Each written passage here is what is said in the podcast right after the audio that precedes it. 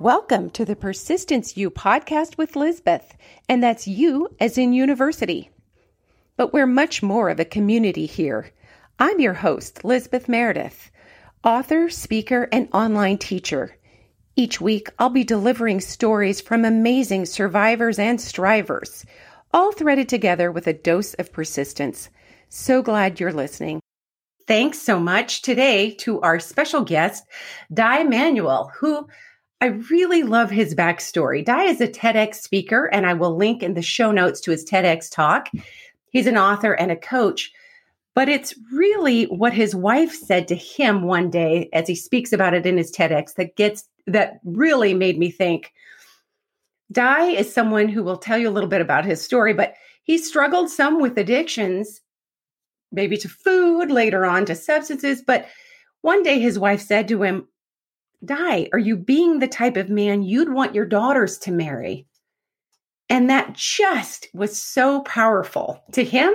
And frankly, as I listened to him talk about it to me as well, that is exactly what women are hoping for is to meet the man that they would want their maybe future daughters to marry. And so those powerful words really got his attention. And Dai, I'd love for you to tell us what you did with that, you know, a little bit about your backstory and then that moment that kind of changed everything. And what what a lovely woman it is, a w- wonderful woman who can say the her, the thing that might cut you to the bone, but that was meant for your in your best interest for your whole family. So, thanks so much for being here and tell us about how those words transformed your life and then your work. Wow. Well, Elizabeth, thank you so much for just creating a space for these types of conversations to happen. It's you my know, pleasure. It's it's thank awesome, you. and I'm honored to be here. This is this is exciting, and it's uh, thank you. I just want to. Say I have looked forward to it, and I'm really honored to have you. well, let's see where to begin. Well, once upon a time, no, I you know yeah, when I, I know. when I think back on it, like there was a whole culmination of things that happened to get to that fateful morning where my wife sat me down and we had a conversation, uh, a very serious conversation. You know, we were actually entertaining. Well, we we were talking through what life will look like when we're living in separate homes. Wow. Her taking my daughters, both under the age of six at the time, because to be honest, I and I, I think this was the the, the hardest fact that, that I wasn't able to really convey, but I couldn't defend myself because I had nothing to defend, Elizabeth. Like nothing. Like there, like she was right. I was not providing a healthy space to raise our daughters. You know, and uh, it's hard. You know, as a dad, as a husband, sure. as a man. You know, like I grew up believing that, you know, if you're a man, you're a provider, you're the hunter, you know, like you got to look after your family. I mean, that was role model to me by a lot of the men in my life. Now, maybe to an extreme, maybe not a healthy extreme, right? Uh, but but that's what was modeled to me. You know, so the the cliche was alive and well, at least in in myself. You know, as far as what I believed a man was and and how he should act and how he should be. And that term vulnerability was not something that was thought of fondly no, in, in, fact, it was a negative. You know, like if you were seen as vulnerable, you were seen as weak. Right. You know, and that means people will take advantage of you. You know, people will judge you. Like just a lot of negative connotations to it. And so, you know, to move back a little bit, you know, as a child uh, between the ages of nine and 14, I learned early on how to console my emotions or at least distract myself from acknowledging those feelings that I was having and working through as a prepubescent male into my you know early teen years as puberty started to kick in and you know things only heightened became more unbearable if you will. But i, I learned to distract myself with food you know and uh, i would eat and eat and eat and play video games and watch movies. So looking for instant dopamine hits uh, just ways to distract myself right. from a lot of the overwhelm i was feeling and anxiety. And uh, you can imagine you, you live a lifestyle like that year after year after year we, we know it doesn't usually lead to good things. And, and it got to a point where I was morbidly obese, very large kid at 14 years old, you know, and all the cliches and the negative stereotypes that are attached to that state of unhealth. Oh, believe me, they were alive and well in me at that time. And the uh, bullying at school, oh. probably all of that. you know what's crazy is you know kids can be mean, but teenagers they can be cruel. Right. and, and uh, yeah, I've experienced that. You know, and I even remember like phys ed class in grade eight and nine. You know, and and I was the guy that would always come with excuses or a, a, note because I just didn't want to get changed in front of my peers. I did not want to have to endure that, nor have to be the last pick again for whatever pickup sport we're playing. You know, just Right. all those things. And just so I, I learned really early on how to sort of apply excuses to sort of shield myself from putting myself in a place where, yeah, I, I could be the butt of a joke, you know? Right. And uh, so that was life. And and then it got really hard and and only felt like it was getting harder. And and I got to a point where and this is sort of stemming off into to, to the ne- the conversation and getting and sorry, it's a roundabout way of answering your question, but I feel it's necessary to give some context. But Sure. you know, I I had a very scary moment where I, I realized I was more afraid of not changing than I was of the idea of changing. Hmm. You know, like I was more afraid of, uh oh, what if I just stay as I am right now and keep living like this? Do I actually think things are going to get better? You know, and the naive me, of course, tries to reconcile that under that idea and tries to, you know, prep myself and saying, yeah, it, it, it- you know, as Buddha says, this too shall pass, right? Like, you know, as much as me wishing that things are only going to get better, I realized that it wasn't going to get better without me doing something different. Right. And that idea of different, of change, was also intimidating. It is, right? A lot of us get scared for change. Why? I mean, you're you're prepping for a move, right? Like that's uh that's a big change. You know, it's it's it's it's one of the biggest that we we endured. Also, the kids leaving our homes. You know, it's another big Right. change. Getting married, big change. Like we have lots of change in our life. Some of it we charge through as champions of change, and then there's some things where we might feel like we're a victim of change, or we don't. You know, we have to sort of welcome uh, welcome the change that sort of props itself into our door and forces us to make a, a, a shift. Not always something that we want. And and so here I was, and I, I just decided I, I, I need to make some changes because I do not want to be like this anymore. And I know by the time I'm 18, 14 now, these next four years, it's not going to get better. It's Right. probably going to get harder. And so I made some changes. I, I really did. I went to the library, got books out. I educated myself on fitness and on nutrition because I had all these questions and no answers. So Right. self education, right? And and then I just started Fantastic. moving, moving my body. Yep. All right. And I started to eat differently. 20 months. Right. It's not like, oh yeah, in 30 days I lost all this weight. No, no, no, no, no, no. It, it was it was 20 months. Okay. Well over a year and a half of just trusting that if I do the right things every day, that the right results will ensue. And and it did. You know, everything changed. And I like to share this story first because it really taught me a valuable lesson early on. It, it taught me that change is possible. And often we can be the ones that influence some of the greatest changes that we'll ever experience in our life. And it starts with us making a Right. decision just to do something different than we've been doing before. And this is really valuable because as I went into my 20s and my early 30s, you see, I, I sort of replaced food with alcohol. Uh oh. I didn't learn to really deal with a lot of the anxiety, some of the stress, some of the overwhelm that I was managing in my life, or more appropriately, mismanaging. Right. And I, I had a, I was challenged trying to connect with people.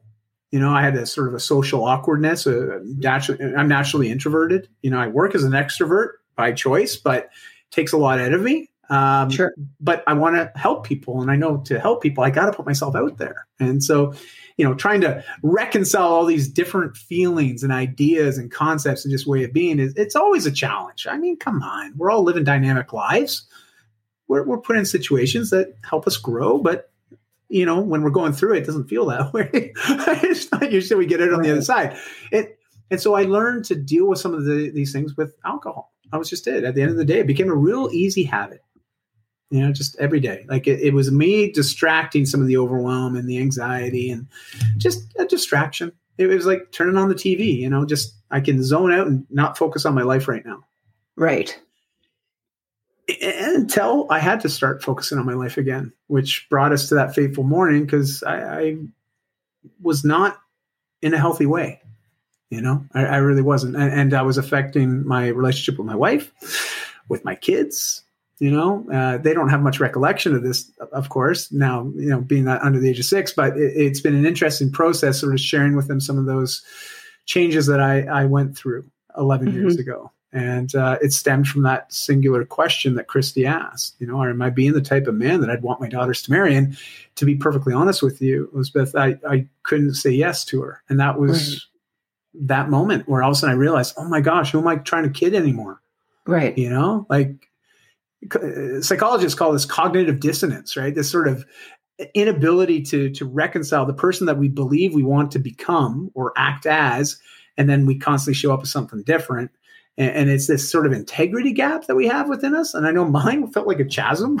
you know, it's like right. I need evil here to make this clear. You know, like to get over this. And and and so it was it was very uh, a humbling experience. But I, I recognized I, I alcohol was not serving me anymore. So I made a commitment to myself, to my family, that I'd go one year without drinking. Wow. That morning that she asked me that question, that was that was a commitment. So we, you know, they could see it in my eyes. You know, it was like, and I can envision it was probably how I looked to my parents when I was 14, morbidly obese, coming out of the bathroom after, you know, a, an ugly cry session and saying to my dad, I want to get healthy. I don't want to be right. like this anymore. And and I feel that this is probably very much similar to that. What, what, what my wife and I experienced in that moment was me coming to that point where I was like, you know, I can't be like this anymore. I want to make some changes. And and and that's when the work got started you know like i had to to just create a space where i would just not rely on that as my escape any longer. And and i, I have to be honest so anybody that's listening or watching this it, it was really really hard. Did hard. you do it alone? Did you well, ask for help? I tried at first right. okay? Me as a guy I, i'm like i don't want to share this with other people. And and i, I should right. say it because i know it sounds like i'm generalizing but listen, I, I facilitate a lot of men's groups, and uh, I, I see these types of conversations regularly. Right. I, I I feel pretty confident I can generalize because I hear it more than I don't hear it.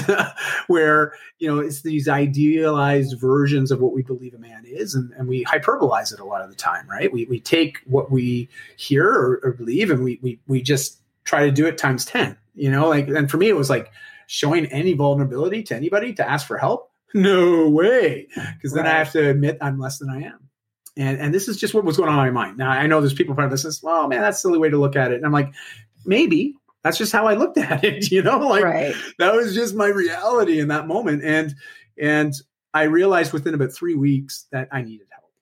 I needed support because okay. I didn't have the, the the tools, the resources, the the ability to be quite honest, because I wasn't right. sure what to do. You know, it was going to be the first time in my life I wasn't relying on some external source to distract myself. Now was going to have to look inward.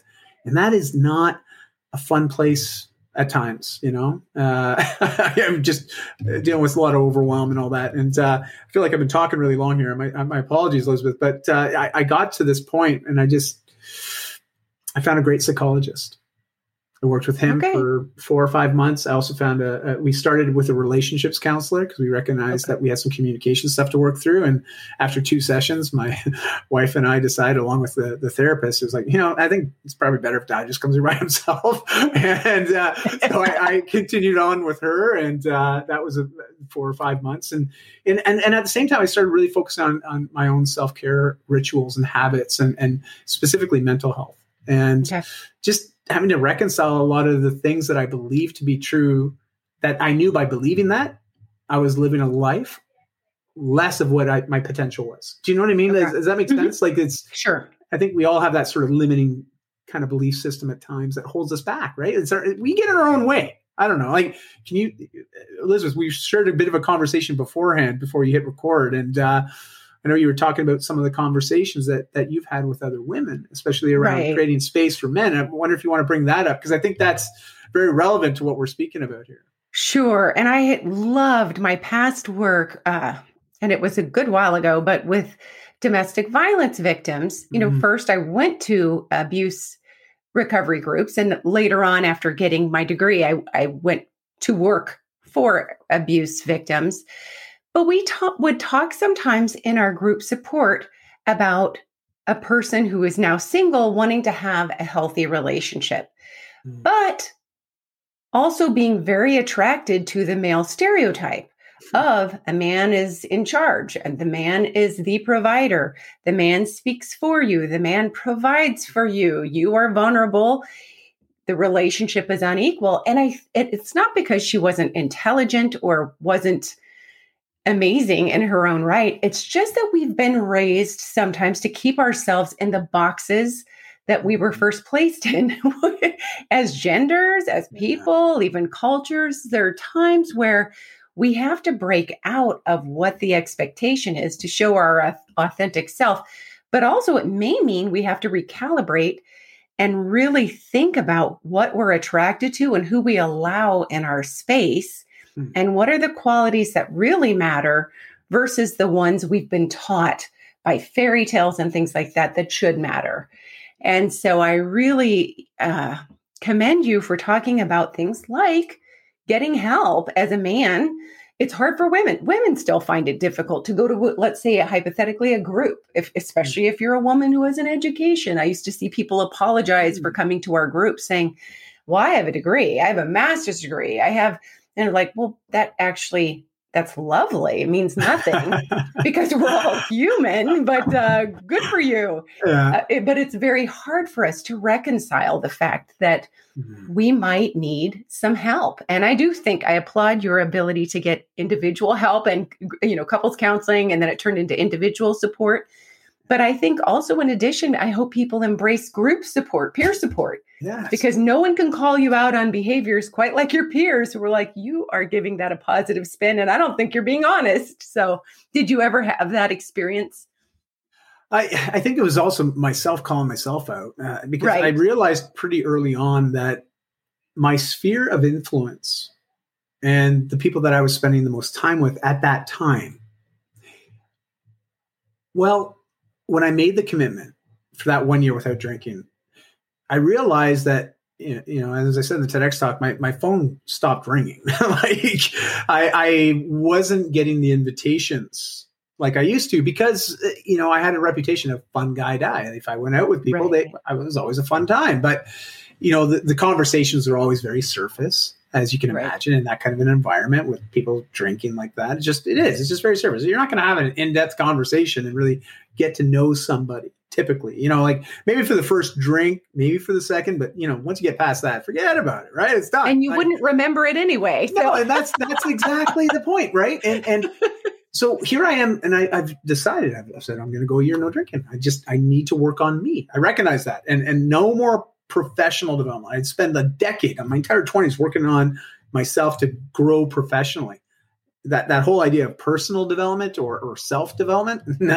I always sort of thought if I grow professionally, keep chasing the title, right. the accolades, everything else will just work out. You know, look, I'm married. I got a couple vehicles. We got a house. We got a couple beautiful kids. You know, I got a business that's doing well. Like, I made it. This right. is what I wanted, right? And and the craziest thing was the more I felt that I made it, and you know, from the outside perspective of the other people I was looking to get accolades from or recognition from. They all had this perception, wow, I made it. But I was so dissatisfied within, so unfulfilled. And the more I kept chasing this illusion of what I believed I was meant to be chasing, you know, because that's what role is role model to me. And when I'm hanging out with the guys, we're going out and playing golf and chatting, drinking, and get to the 19th green. You know, we're all talking about the next vehicle we want to do, the next trip, or the next conquest. You know, like it was just weird, right? Because all of a sudden I just felt so disconnected from my own life. I'm like, what the heck have I been doing? You know, and and but I needed to remove all those external distractions and the things that would provide me the escape to really become fully aware of how I was feeling in that moment. And that was what was most intimidating. And I think that's also why I needed some support because the, my friends, or who I believed were my friends, when I tried to, to convey that in, in somewhat of a conversation, it, it was just, it, it wasn't going anywhere. You know, they didn't know how to support me. And, and that's okay. You know what? Because I, I really didn't know what I was looking for from support either, to be honest. And right. And, and but I just realized that I, I we couldn't they couldn't provide me what I needed, and nor could I provide them any longer what they were looking for. And right. and so that that was pretty scary, you know, because as a man uh, already, uh, I I was pretty limited in how many friends I had already. I had lots of acquaintances. Right. And I think men in general, they, they might be used to this. I, I, share a statistic in the TEDx talk. Movember Project did a, a, a very deep uh, survey of, of men uh, of different age groups, adult men, and they asked them, you know, how many men outside of their immediate family would they be willing to share tough conversations like worries about money, health, relationships? Like really, just having an open, honest, and you know, people might say this is a very vulnerable conversation. Like we're sharing something that quite frankly, someone could use against us. They could take advantage of us. We're opening up we're connecting, right. creating opportunity connection. And yeah, it's pretty damn scary.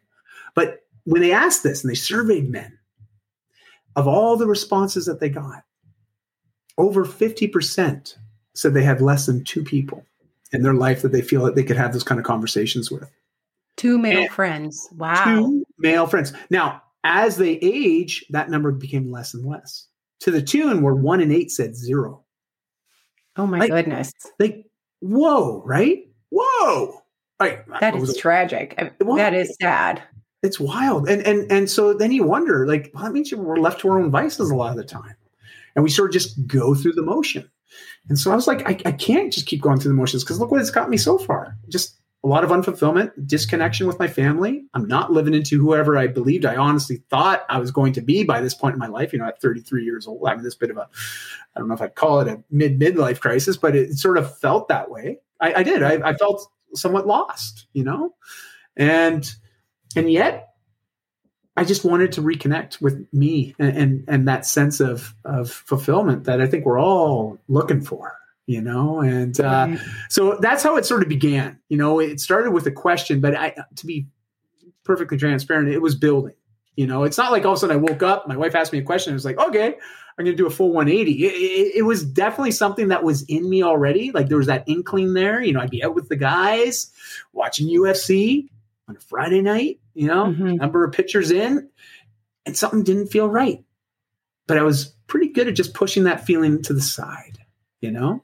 Right. Just keep doing it until you just can't. You just can't ignore it anymore, you know? And uh, so that was sort of a roundabout way. And, and I, I got to say, community, uh, just to your point, Lizbeth, what you just shared, so spot on. Good. So spot on. It, uh, you know, finding a new community of people that could just provide me a healthier version and healthier tools to to just manage some of the overwhelm that was in my life at the time. Um, those habits still have carried me to today. You know, 11 years later, I'm still practicing those habits and they still continue to serve me, you know? It's so terrific that you rebuild quickly a community because when you have the absence of something, I mean, you decided, mm-hmm. you made a choice to have the absence of alcohol, something that anesthetized you and helped you yep. really enjoy and tune out parts of your stressful life at, you know, mm-hmm. parts of your life. But you also didn't bargain for that you would lose community. Mm-hmm. Uh, people who thought, what happened to our friend? You know, where's he gone? And never mind, we'll find someone else. He's no fun anymore. and so you don't necessarily, as you're making big changes, calculate all the unintended consequences that'll be coming your way. But when you did, it's very important to get into a community that supports your new goal of health and being that person that you want to be, as opposed to being the person that can't remember the conversation they had at the last UFC fight. so good for you. So I love that you have embraced getting support for yourself and it has had a trickle effect on your family and, and your community. But what would you tell a man? What would you tell a person? But you work with men, what would you tell a man who is not comfortable with his own habits? Maybe he has addiction or issues of obesity or whatever it is that, that he feels like he's not bringing his best self to the world. What, what would be the first steps for him to? embrace a different way? Well, thank you. That's a great question, Elizabeth. And and I think first of all, I would want to acknowledge him and say, "Hey, I get you. I totally understand what you're saying, and hey, you're not alone." Right. Like I, I think that's always a nice place to begin because I, I, I find that, and especially with the men that I tend to meet uh, at the various men's groups that I'm uh, I'm a part of, it, it, will see somebody share something for the very first time that they something they've never told anybody, specifically never to another man, out of fear right. that what they're going to share might be misunderstood, misinterpreted, judged, maybe used against them later. You know, there's we have a lot of fears around being vulnerable or just really being open and sure. sharing what's alive and real for us. And and so my, my I would commend him for just being an, self-aware enough to recognize that you know what, maybe there's a different way of doing things that can be better for me help me feel more connected to my own life and my own life's vision and purpose and the people that are around me. And, and so i just want to commend that individual. Like you're not alone in this feeling but until you open up and share that with somebody or say hey it, it feels like we're alone. It just right. does exactly I, what do i love to implore to him is that you're not alone and if you find the right people to connect with the right community to belong to you'll see that you're not alone and you'll see that there's people out there that want to support you because they probably feel the exact same way that you do. Right. Um, and, and, so, what I would implore him to consider, you know, and if there's a gentleman listening to this right now, is or you have a man in your life that this sounds like could be a benefit to him. Well, find a men's community. You know, I, I, I facilitate a group called Mentorship Mondays, and it's a group of men that come together. We meet on Zoom right now, and we meet every Monday night at seven o'clock. Now we Love have that. a UK a UK group, an East Coast group, and a West Coast group. We also have a, a, Southeast Asia group that still meets in person. So we actually have four different time zones, but they're always at seven p.m. whatever the time zone is. right. And and it's just a wonderful way to to bring men together to connect with each other openly and honestly, and, and without any fear of judgment. There's no counseling. There's no coaching it's simply a place to come together to connect with one another, share openly what's going on in our lives, and be there to support each other. And recognize this though vulnerability, I truly believe, is a skill. And it's a skill some of us men, we haven't grown up practicing, or we have a very negative connotation right. attached to that, that skill, if you will. But once you start to embrace it and practice it in a very safe way, right, you'll see that it's something that will open up a lot of doors. Doors, quite literally, other opportunities in your life, but more metaphorically speaking, it's going to open up doors and opportunity for connections with people that you may never have even realized. I look at my own family, my own daughters, my wife, my mom. And how are they you know, just today? Amazing. I, well, I, am dealing. So my daughters oh. now are 16 and 18. They both have their first boyfriends uh-huh. right now. And I got to say, this is oh. this is all over just a matter of the last few months. Both of them have their first serious boyfriends, and I can honestly say I couldn't have imagined more amazing boys, men, oh, men. Yes. Like I'm just, and I can't help. I'm not saying that it was me. Okay, I'm not saying it was my wife, but I like to think that some of the decisions and the way that we've lived and the way that we've been able to role model our own habits has rubbed off on them. And I, I do know there's a connection there because I look at these boys and I'm like, wow, just oh. I'm just amazed, you know, and and I feel really strongly that had I not made some of my own personal shifts on my journey, what started up just over 11 years ago, I, I don't know where I'd be today, you know, and and and so just anybody that's listening to this, like just all it takes is just that one little moment of just opening yourself up to a new possibility. That's it.